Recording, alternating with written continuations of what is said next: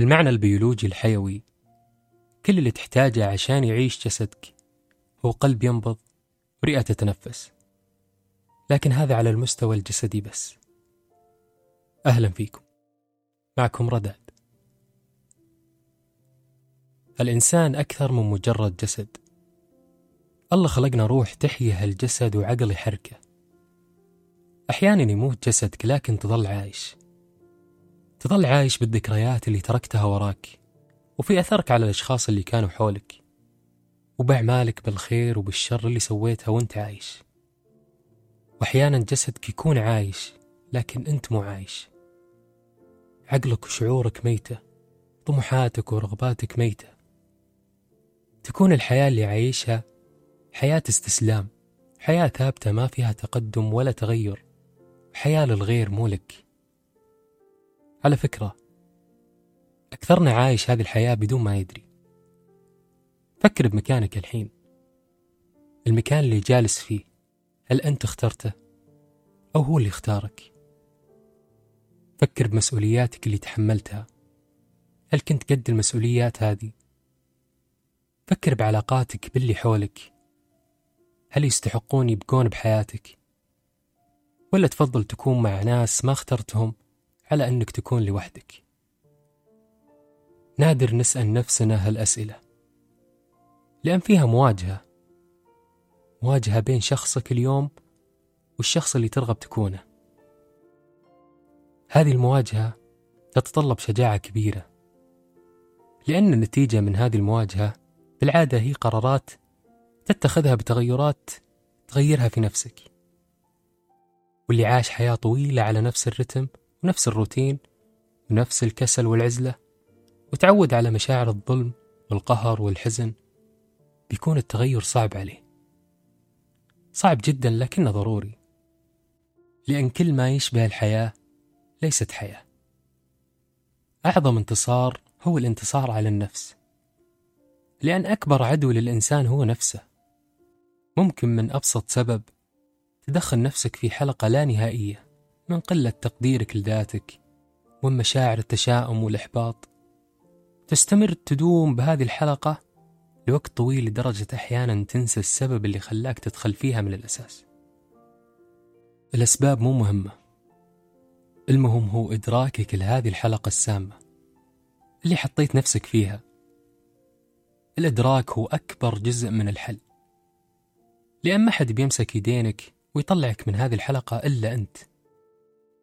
أنا أقدر أعطيك قصة ملهمة لشخص تغلب على مرض الاكتئاب أو شخص تغلب على ظروف الحياة وتحدياتها شخص تغلب على هذه الحلقة السامة. ممكن تلهمك هذه القصة وتساعدك. لكن أنا بوسع نظرتك وبعطيك الشيء المشترك بكل هذه القصص الملهمة.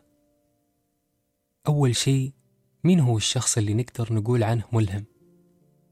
مين اللي ممكن يلهمنا بالانتصار والقوة والصبر؟ إيش هو المقياس اللي نستخدمه عشان نقول فلان إنه ملهم؟ هو الشخص اللي قاوم وانتصر قاوم نفسه وانتصر عليها.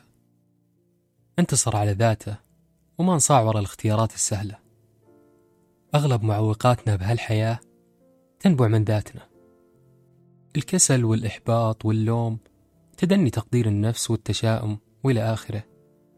هذه كلها تنبع من داخلنا. مشاعر نسمح لها تكتسح داخلنا وتتحكم في نظرتنا للأمور. تحرمنا من الفرص اللي تجي بطريقنا تحرمنا نستمتع بحياتنا. أنا ما أنكر التأثير الخارجي والظروف لكن هذه كلها تظل خارجية. حتى لو كان لها تأثير على داخلنا فهذا التأثير حنا اللي نتحكم فيه. لأن ما حد يقدر يدخل قلوبنا وعقولنا ويغير فيها ويتحكم فيها غيرنا إحنا. الشيء المشترك بين الأشخاص الملهمين هو أنهم صنعوا تغيير سواء لذاتهم أو لغيرهم. أدركوا الحاجة للتغيير وقاوموا الظروف وصنعوا طريق مختلف. طريق أفضل ومو شرط هالتغيير دائم نتائجه إيجابية. أحيانا بتكون النتائج سلبية وعكسية وبتزيد الأمور سوء. لكن الفرق هو أنك تتعلم وتظل تحاول. وتقول لنفسك أنا الآن أعرف أكثر والآن أنا صرت أقوى لأن عندي تجربة. أنا شخصيا مريت بتجربة سابقة كانت خسارتي فيها عظيمة. خسرت أشياء وخسرت أشخاص. وقتها كنت أحس بالغرق. فين ما أنظر لألاقي الأسباب تخليني أغرق زود. قريت مثل قديم عندنا. الضربة اللي ما تقتلك تقويك. أغلبنا يعرف هذا المثل. لكن سبحان الله المثل اكتسب معنى أقوى لما قريته بذاك الوقت. تفكرت فيه. أنا صح أني خسرت كثير.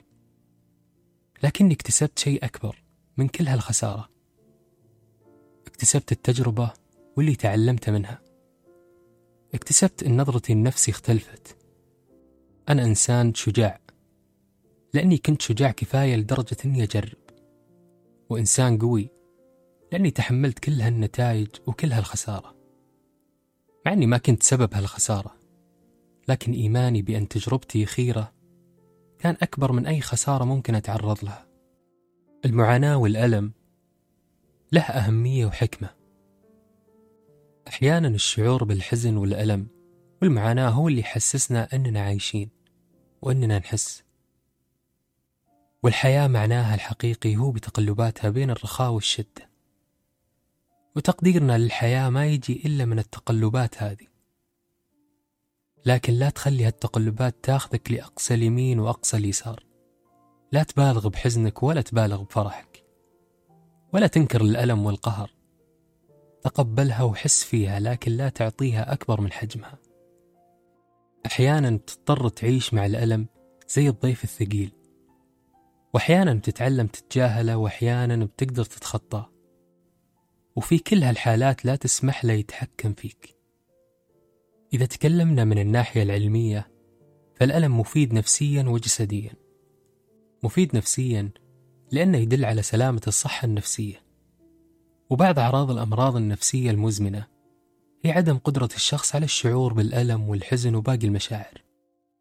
ففي هذه الحالة الألم مفيد. وجسديا في مرض اسمه الجذام. الله يعافينا وإياكم ويشفي كل مرضانا ومرضى المسلمين.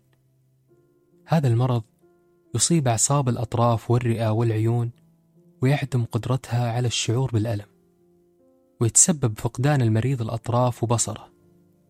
لكن ما يفقدها بسبب المرض؟ لا يفقدها لأنه ما يحس بالألم فيها. سبحان الله. عكس الألم هو الارتياح. والارتياح اكتسب معناه لأنه ضد الألم. الألم والمشاعر السلبية والمعاناة والظروف السيئة لابد منها.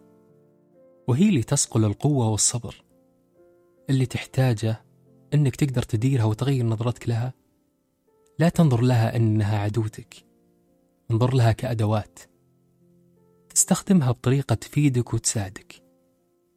كل واحد مننا لحياته معنى ودافع مختلف لكن كلنا نتشابه في الطريقة اللي لقينا فيها هذا الدافع والمعنى. وهي مرورنا بضيق أو بمأساة خلتنا نقدر الحياة ونتفكر بكل نعمة نمتلكها. خلتنا نشوف معنى الحياة بتفاصيلها الصغيرة وبانتصاراتها الصغيرة. كل يوم ننتصر في انتصارات صغيرة ما حد يدري عنها غيرنا. إنجازات صغيرة وتغيرات بسيطة. مثلا قريت أن القهوة تغير لون الأسنان. قررت أفرش أسناني بعد كل كوب قهوة أشربه. صارت عادة عندي. أفرش أسناني بعد القهوة. هذه تعتبر عادة جديدة اكتسبتها وبيني وبين نفسي. ومثلا قررت أغير مكان سريري بحيث يواجه شباك غرفتي عشان كل يوم أصحى على شروق الشمس. هذا تغير صغير جدا لكني قررته وسويته. وبيني وبين نفسي لا تستهينون بهذه الإنجازات الصغيرة. هي اللي تعطي حياتنا معنى وهي اللي نلاقي فيها حقيقتنا. دائما احتفظ بجزء منك لنفسك. لا تشارك كلك مع الغير. مهما كان هذا الجزء صغير دائما اترك لنفسك مجال ترجع لنفسك ولذاتك وتعرفها. وتغير اللي تحتاج تغيره بنفسك وتحافظ على اللي تحتاج تحافظ عليه.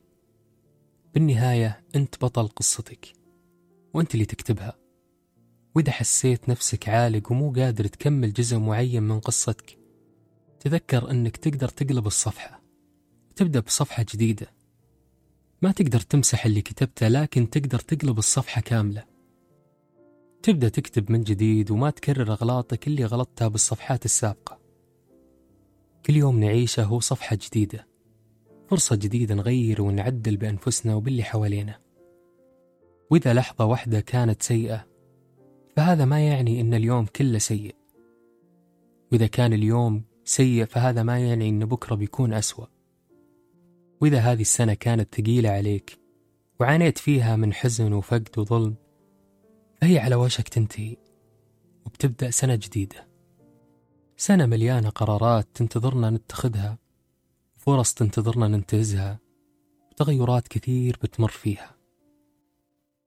إبداها بأمل وتفاؤل وعقل متفتح وقلب متقبل وصبور. الله يكتب لنا حلو البدايات وحسن الختام. بهذه الحلقة تنتهي صفحة من صفحاتي معكم. ممتن لكم على تفاعلكم ودعمكم الدائم لرذاذ. الهدف من رذاذ هو أنه يكون رفيق الأيام الصعبة والأوقات الصعبة. رفيقك اللي مر بأسوأ الظروف وشاف الجانب السيء والمظلم بهذه الحياة. والآن هو يقول لك أنت مو وحيد. ووعدك أن الأيام الجاية بتكون أفضل. بذكرك بأنك تحمل بداخلك صبر وقوة عظيمة وإن الله لا يكلف نفسا إلا وسعها. بإذن الله راجع لكم رداد بحلقات جديدة. مع بداية السنة الجديدة. والآن استودعتكم الله من سحاب الهم وإلى رذاذ قريب.